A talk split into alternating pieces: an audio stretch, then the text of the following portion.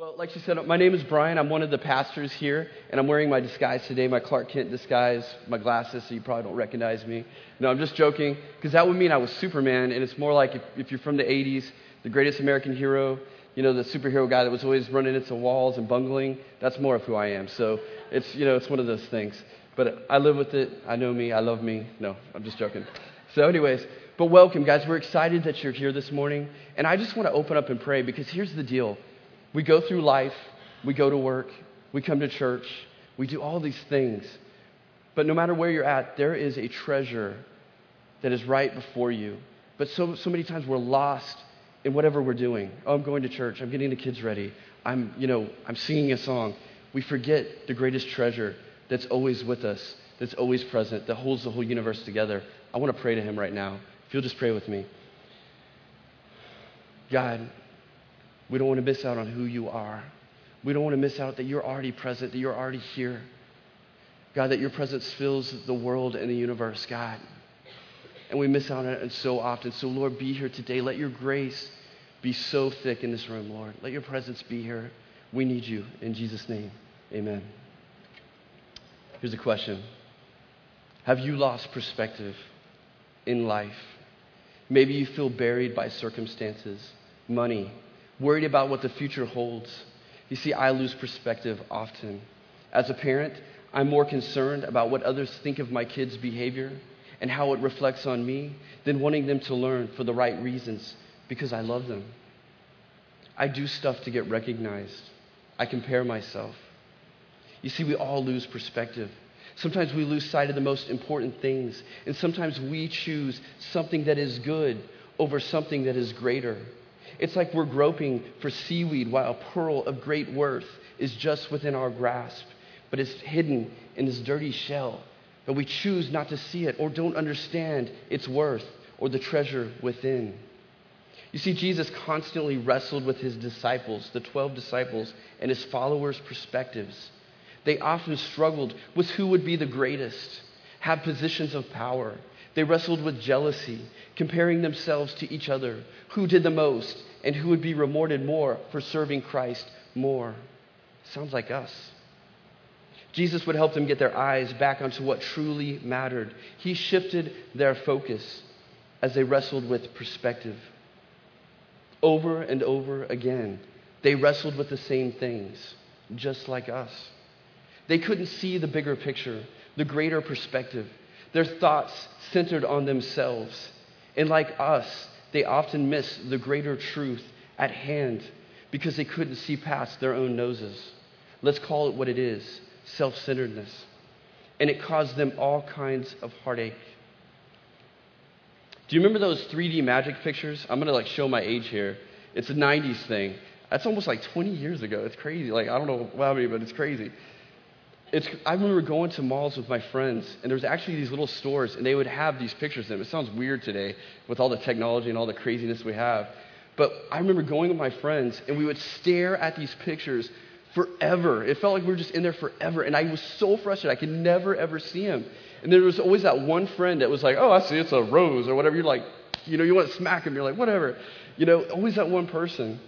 But frustrated, I bought a Magic Eye book and I squinted, just my eyes were just pouring water for hours trying to see that picture underneath the surface picture that you see on the screen. It was so hard to see what was beyond the surface of the picture. But here's the deal once I got it, and once you get it, you begin not only to see the picture, but see it with more and more clarity as your eyes see past the surface picture. It's, it was like the whole world was opened up suddenly. Why didn't I see this before? That's what a perspective change is like. It's hard. It doesn't feel natural. It takes work. And truthfully, it doesn't seem as real as the surface perspective. Sometimes it's hard to see God's perspective. It's the same with us sometimes. I feel like I hear truth a thousand times, but it's hard to begin to see past my own perspective, my own circumstances, my own selfishness. Honestly, we don't see past the surface because we are usually looking out for ourselves. Numero uno. Jesus told a parable to his disciples when they asked, What's in it for me, Jesus? What's in it for numero uno? We find it in Matthew 21 through 16 if you want to grab your iPad or whatever you have, your iPhone, and turn. You see, they had been wrestling with this idea of rewards. If I follow you, Jesus, if I live the right way, will I get to be big news? They asked, Lord, what is the bottom line for those who have given up everything to follow you? Essentially, they asked, What will I get out of this? What's my reward? And it's not a bad question. We all want to know what the bottom line is. Almost everything we look at in life, our relationships, the things we buy, we ask the question, How will this benefit me? Will it be to my advantage? Even the quote, good deeds we do are often done to make ourselves look good. Hey, did you see me give that dollar to that guy at the traffic light? I'm so good. Just want to hug me. It's joking. Ultimately, we say this if I do this, it will get me, you fill in the blank. Well, Jesus answered this, their question, with a parable. And it's the parable of the workers in the vineyard. So let's take a look at it. For the kingdom of heaven is like a landowner, and the landowner represents God in this, who went out early in the morning to hire men to work in the vineyard. He agreed to pay them a denarius for the day. And a denarius was an excellent wage. Roman soldiers made this. You could feed your family, it was more than enough. And he sent them into the vineyard, his vineyard. In the third hour, he went out and saw others standing in the marketplace doing nothing. He told them, You also go and work in my vineyard, and I'll pay you whatever is right. So they went. He went out again in the sixth hour and the ninth hour and did the same thing all throughout the day. About the eleventh hour, he went out and found still others standing around. He asked them, Why have you been standing out here all day doing nothing? Because no one has hired us. He said to them, You also go and work in my vineyard. When evening came, and in the Jewish law and in that day, you always paid the worker at the end of the day. The vineyard, the owner of the vineyard said to his foreman, Call the workers and pay their wages, beginning with the last ones hired and going to the first. The workers who were hired about the 11th hour came and received a denarius. The 11th hour. So when those who came were hired first, and this is really who the story is about right here, they expected to receive more. Catch that. But each of them also received a denarius. When they received it, they began to grumble against the landowner. These men who were hired last worked only one hour, and you have made them equal to us. Catch that. Equal to us. Who have borne the burden of the work in the heat of the day. But he answered one of them, Friend, I'm not being unfair to you. Didn't you agree to work for a denarius? And it says, take your pay, but I wanted to put up in there because that's what the Greek says. We'll get to that a little later. Take up your pay and go. It was a picture when the foreman put all their pay on a table and they would come and pick it up. Take up your pay and go. They won't pick it up. I want to give the man who was hired last the same as I gave you. Don't I have the right to do what I want with my own money? Or are you envious jealous because I'm generous. So the last will be first, and the first will be last. Jesus basically says, Yes, you'll get out of something out of this. There is reward for the work that's to be done. There is a reward because you follow me. You see, in this parable, God is calling people to work in his kingdom. He is saying, Come, know me, be a part of the work that I do. There's reward because we follow him. But don't miss out. And this is what I think Jesus is saying don't miss out on what's greater because you are caught up in the rewards. What you think is gold, those rewards, may turn out to be hay compared to the greater prize. What is the greater prize? I love the book of Job. It's a book in the Bible Actually, I don't love the book of the Job, or book of Job. When you read it, when you know the story, you're like, dude, I never want to go through what he went through. So let's get that straight real fast, just in case God's like, oh, you like the book of Job? Cool, because we're gonna, I'm gonna bust it out on you. If you know what I'm talking about, we'll, uh, we'll, we'll hear. But I love the book of Job. Here's a man that wants to do what God wants him to do, and he is blessed for it. God rewards him throughout his life with physical and spiritual blessings. In the beginning of the book, we see Satan coming to God to ask if he can mess with Job. You know, just beat on him a little, like Brian Legg would say. He likes to beat on people. You see, Job was considered the most righteous man living at that time. He had the picture perfect life riches, big family with kids that never scream at the Hebrew Walmart if they had one. Sorry.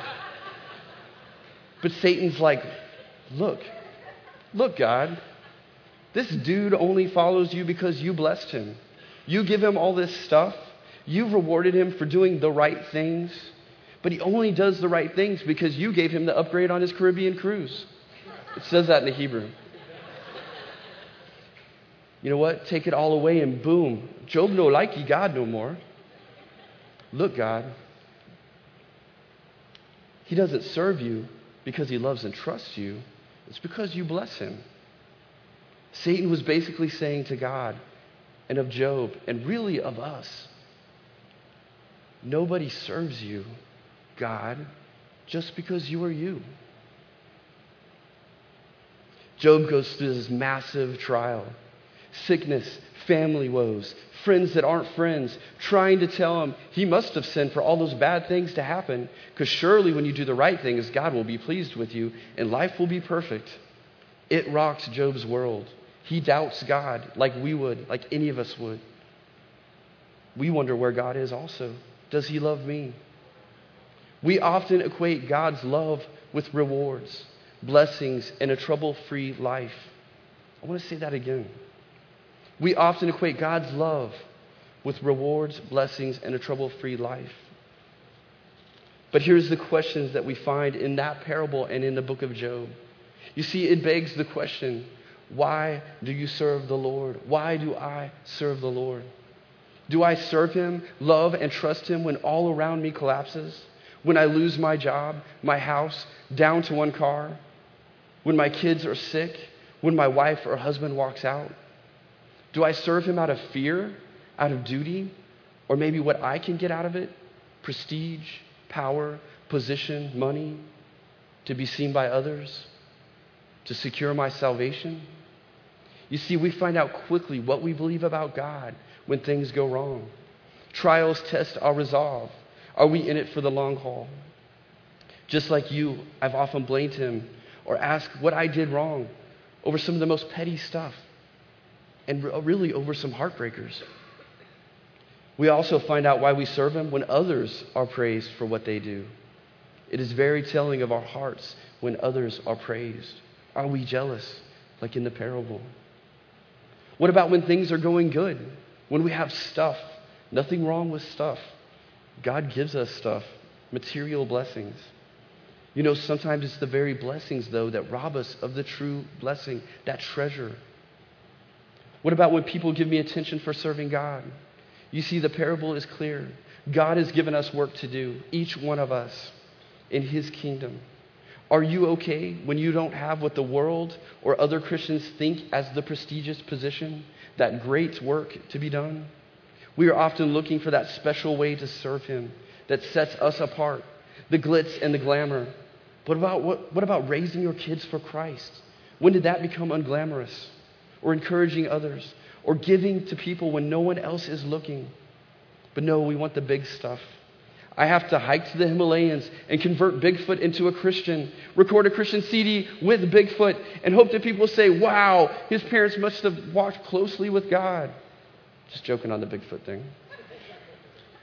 It sounds silly, but we do that. We look at others and say, ah, oh, he or she is so blessed. Or we want that big way to serve, not the little things that we think are insignificant. While often we are smug in our own self righteousness, I deserve more, I did this, I'm great, or at least we want others to think we are great. It's like Eddie Murphy I'm just so blessed. It's interesting how we define blessing compared to Jesus. Listen, blessed are the poor in spirit, those who mourn, those who are persecuted, who don't have a place to lay their heads who mess up so bad and come crawling back to God, barely able to look up to heaven, who give their last penny to live off of. We're usually, if we're truthful, although we don't say it out loud and our intellect knows different, say, Blessed are those who have it easy, don't pay the consequences, are always happy and never sick, make sure they don't sin and get it right the first time and are prosperous. Do you see a tension emerging? Back to our parable. Let's take a look at those who were hired first. That parable's about them, their reaction, and it was a bad reaction. They're the ones that had the problem. They're kind of like the people in the customer service line at Walmart, impatient, indignant, think they owe the world. Okay, correction, kind of like me in the customer service line at Walmart. It's easy to look down upon those who are hired first, what they said. But I think their attitude is revealing of ours at times. I'm going to catch a few highlights in there. If you remember, if you want to look in your scripture, verses 10 through 15, it says they were expected, they expected to receive more. Guys, the moment we think we are owed anything, we are in a heap of trouble. You see, they had forgotten how desperate they were when the landowner, the, the, the master, first found them. How desperate any of those workers who were hired were just to have work.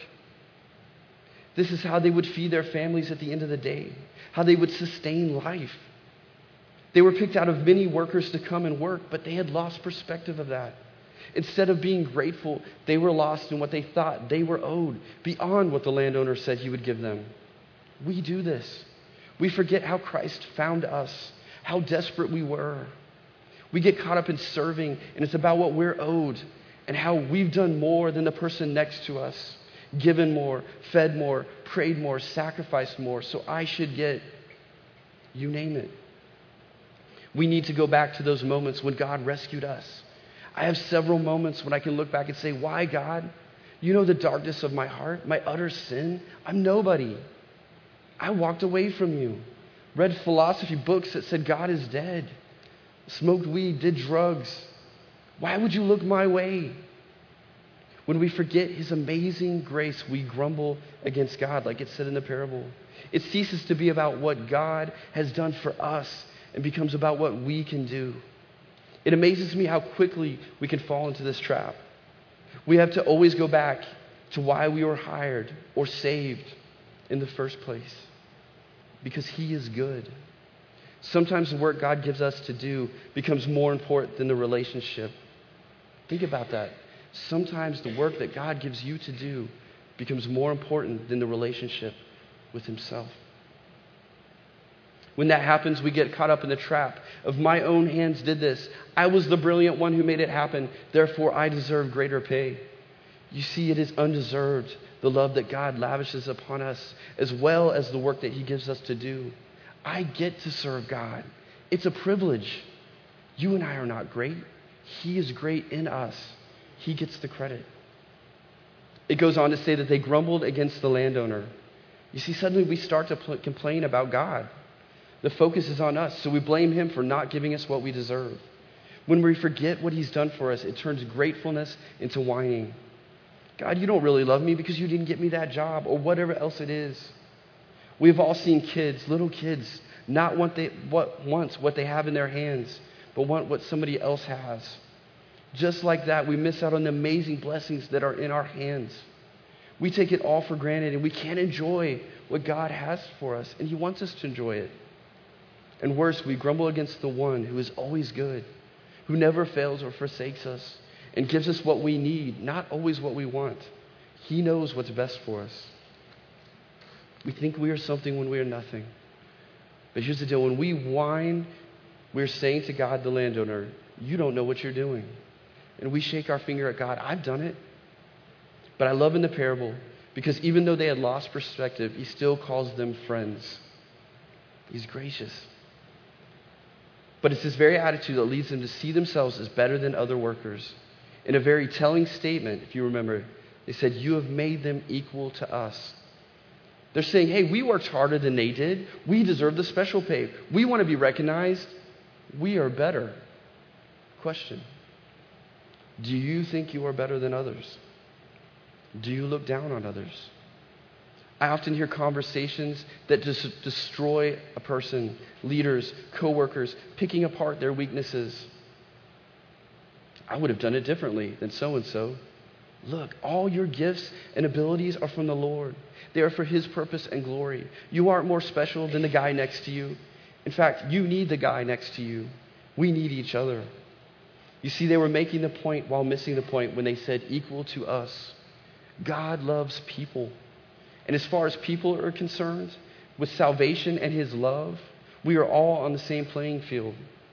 God is more concerned about equal standing than rewards deserved. He's more about equal standing with people than rewards deserved.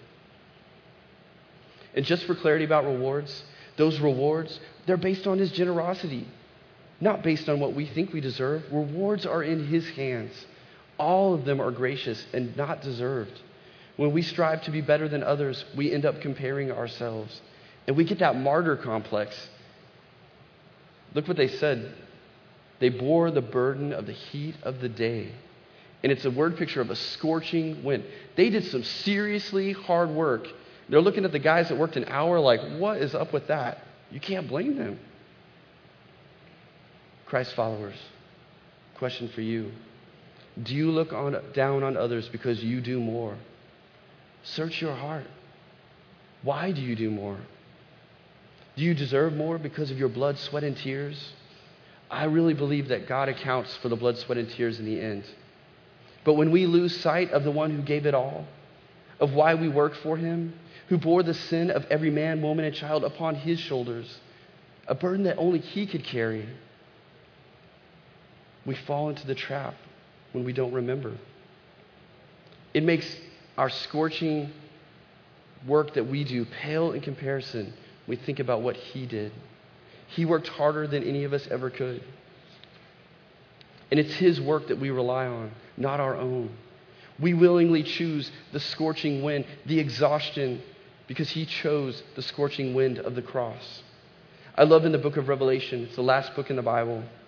It's a picture when they lay their crowns before the throne as to say, God, you gave us this reward, this crown of victory.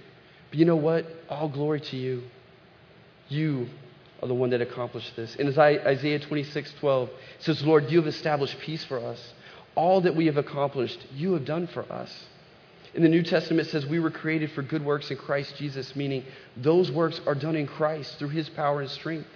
Even the rewards, the crown, whatever it is, we will not be able to boast, but boast in Christ alone. The heart of a servant always goes back to God. If I've accomplished anything, it's because it's not because of me, but because of you. You see, they didn't have perspective. The landowner, the master, God in this parable is saying, I'm not being unfair to you.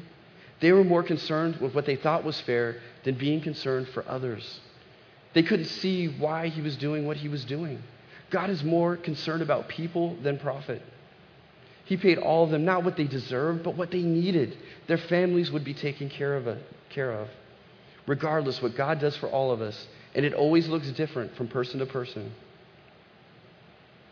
is it generous and it's a gift, completely undeserved. Not something we should compare ourselves to each other or think we're owed. The problem again is when we think that God owes us anything. Do you lose perspective? And here's a greater thing, and I, I want you guys to catch this. They, they were seeing themselves as hirelings, as workers, not as children of God. And that's the question. Do you see yourself as a child of God, delighting in your Father's work? Or do you see yourself as a hireling that is owed a wage? There's a huge difference. Don't miss this. Are you a worker who just works for the wage or an heir? Catch that, an heir who owns all his father's things. There's a difference. You see, our landowner, the master, is our Father in heaven who owns all things.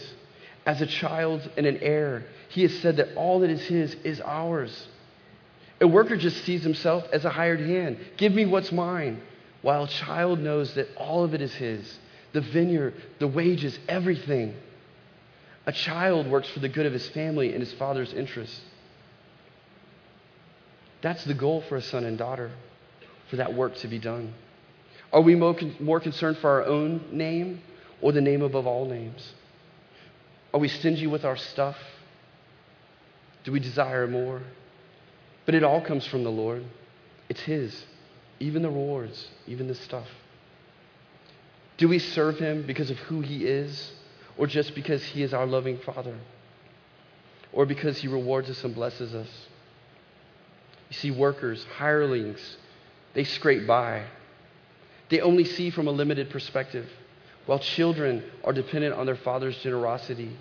They see and trust their father's perspective. Do we see ourselves as sons and daughters who have been given work to do from our Abba, our Papa Father, our Heavenly Father? You see, in this world, wages or money correspond to work done. Or another way to say it is this pay equal to work done. It's not necessarily bad. I'm not trying to be un American here.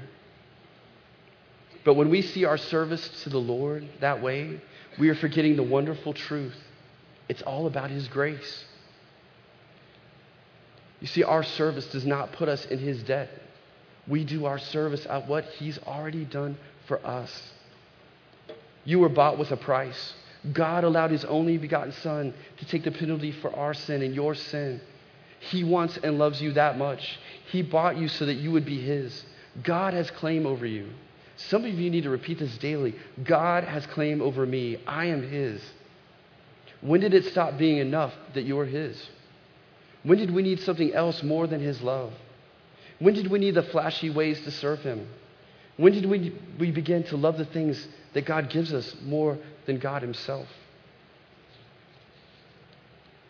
You see, Dave Ramsey, you know, the crazy guru of, of money, he would kill me for saying this, so don't tell him. Don't call in his little line. But there's a debt that you cannot repay. So, you know, when they're like, we're debt free, we say, we owe so much debt. As a Christian, that's what we say. I'm not talking about money. In fact, it's the only debt we can boast in. Because in the Bible it says, owe no debt except the debt of love. It's because of the love of Jesus that we're continually in his debt. He doesn't hold it over our heads, but his love for us is the motivation behind why we serve him. God gave up the most valuable thing to purchase you, to erase your sins, his son Jesus on the cross. We, li- we love others because God loved us so much.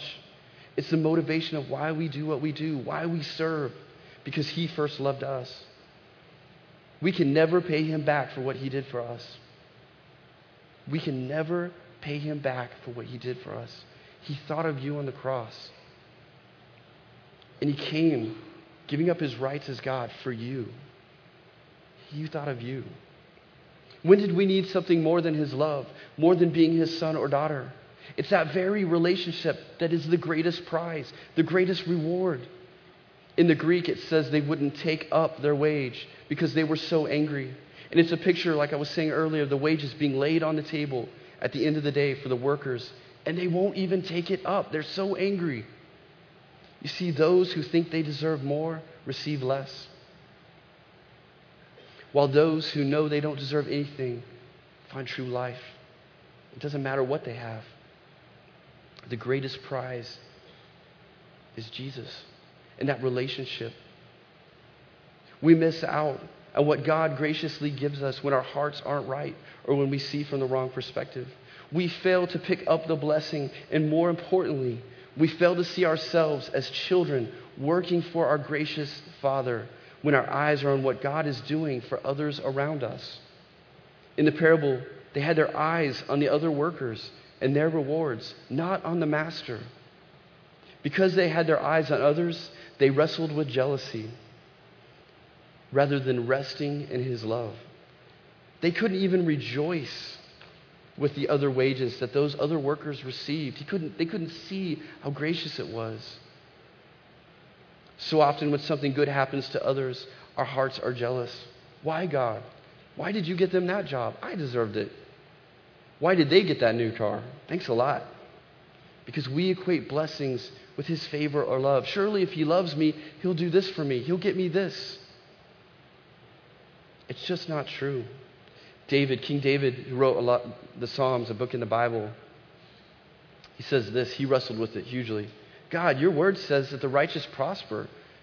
So why do the wicked have money? Why are they at peace? Why do they prosper? Hmm, God, what's up with that, man? Come on, God, I did this so I'd be financially secure. I tithe. I did the right stuff. I worked hard. Where's Easy Street? We wrestle with this stuff so much. But God is generous, period. to people for different reasons, most of which we can't even comprehend. We need to let Him be generous for His reasons. Do you want to wrestle or rest? You see, when we put our eyes on others and compare ourselves, it steals our joy away from our Master. Don't do it. When we set our eyes on what the Master is giving to other servants, joy evaporates. We miss out on the greatest prize, the greatest reward, the relationship of just knowing Jesus. Isn't that good enough? We revert back to viewing blessings and rewards, or even the work we do, as our security and not basing it on His unending, undeserved, and unfailing love. We miss out on His love, but we need to be overwhelmed with His grace. You know, the reward for me is getting to know the Savior. Okay, so not all the time, because often I'm desperate to know that I have value, and I seek that value with work. When I do this, I begin to compare myself to others. I have to get my eyes back on Jesus and sit at his feet. Are you at his feet? Is that the greatest place for you to be? Or are you too busy? You have to get to know the king to do the kingdom work. But a lot of people do kingdom work and don't know the king. When it's all said and done, when the stuff gets rusty, the economy fails, when jobs lose their prestige, it's His love that we know and rely on. That relationship. That is our highest calling to love and be loved. Will you take up His love for you? I think a lot of times we leave it on the table like the workers in the parable, mad because we think God should do this or that. But you know, God is our true security. Moses wrote one psalm in the book of Psalms. The first thing he said, if you remember the story of Moses, they wandered through a desert. They had no security, things that we put our trust in. He says this Lord, you have been our home all of our days. You've been our true security. If we lose our houses, he didn't say this part, this is me. If we lose our houses, our cars, don't know what the future holds, God is going to get us through. He holds the future in his hands. He's our true security. He's our true house. He's our true health. When did his love stop being good enough? When did you start needing to strive to keep up with other Christians, to get it all right? When did you need the approval of others more than the approval you already have in Jesus? His love is enough. Get rid of the checklist. Get rid of needing to be seen by others. You don't have to be the greatest this or that. You know, earlier I mentioned the difference between what we often think of blessing and what Jesus said. Did you know the root of blessing means to kneel in the Greek? Basically, to be bowed down. I think it indicates a few things. Blessings and rewards should be things that lead us to kneel humbly before Him in gratitude, no matter what they are, no matter what everybody else gets. When is the last time, as the song goes, you counted your blessings? I also think that, that it means, in the case of the Beatitudes, what Jesus said Blessed are the poor in spirit. That when circumstances break you down to your knees, that God will lift you up to your feet. As He lifts your head and says, Look at me, your Abba Father, your daddy. You are blessed because I'm going to get you through, and I'm with you. We don't look at circumstances that way. But sometimes being blessed means God's going to carry you through the storm of your marriage, of sickness or work. Would you serve Him if you didn't get the stuff? If life, life took a turn for the worse, would you serve God like Jesus did when he had anxiety so great he sweated blood before going to the cross?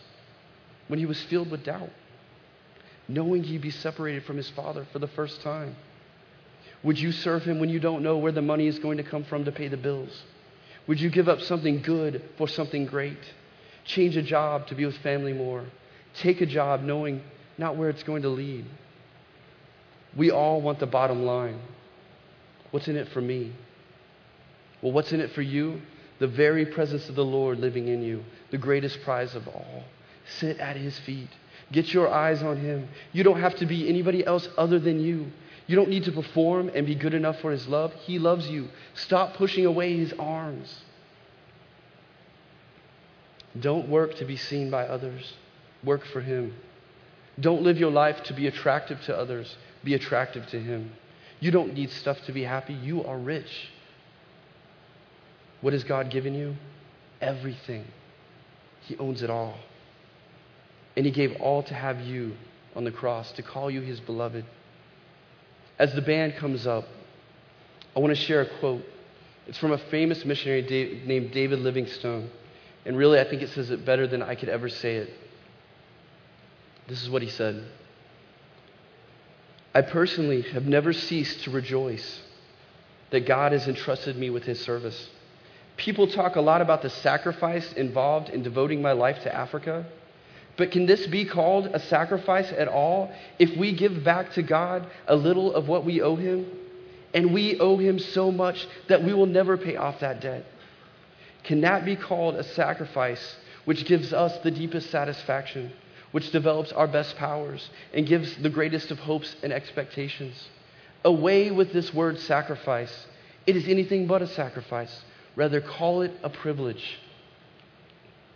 Call it a privilege. Why do you serve the Lord? For some of you today, you're like, I don't even know who the Lord is. You know the cool thing in the parable? It says the master was continually going out looking for workers. God is calling you today. He's been searching for you, looking for you. He loves you. Will you come and be a part of His family? Will you serve Him? He's looking for you. Just with every head bowed, every eye closed, I just want to pray. And maybe you haven't accepted Christ in your life and said, I want you to be the master. I want God, my Father, to be the landowner. I want Him to be the one that I live life for and I serve and do. Just to yourself, not speaking out loud, if you'll pray this with me. Lord, I don't understand everything, but I need your love. Please forgive me of sin. Put your Holy Spirit in me, Lord. Help me to follow you. In Jesus' name, amen.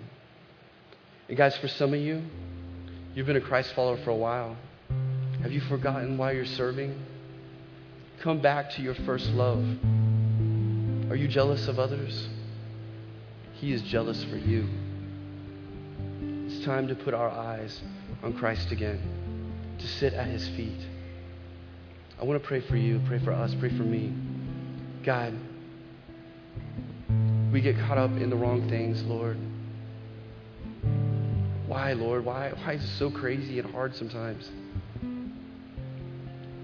I just pray for your mercy on us, God. Thank you for your great love. Thank you that there's no condemnation for those in Christ Jesus. But give us pure hearts, Lord. Teach us wisdom in our inmost being, God. Let your spirit just lead us onto level ground. Help us to understand and know how to serve you.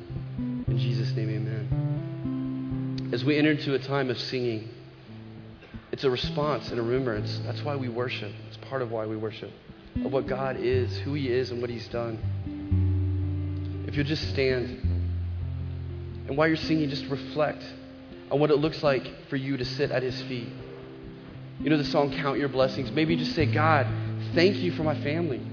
Thank you for what you've done. Thank you for the good times and the bad times. Thank you for the trials. Thank you for the sickness. Thank you for the health you've given me. Thank you. Be grateful. Be thankful. Don't miss out on the greatest prize that is in the room the very presence of the living Savior, the Lord. Think upon His grace as we sing.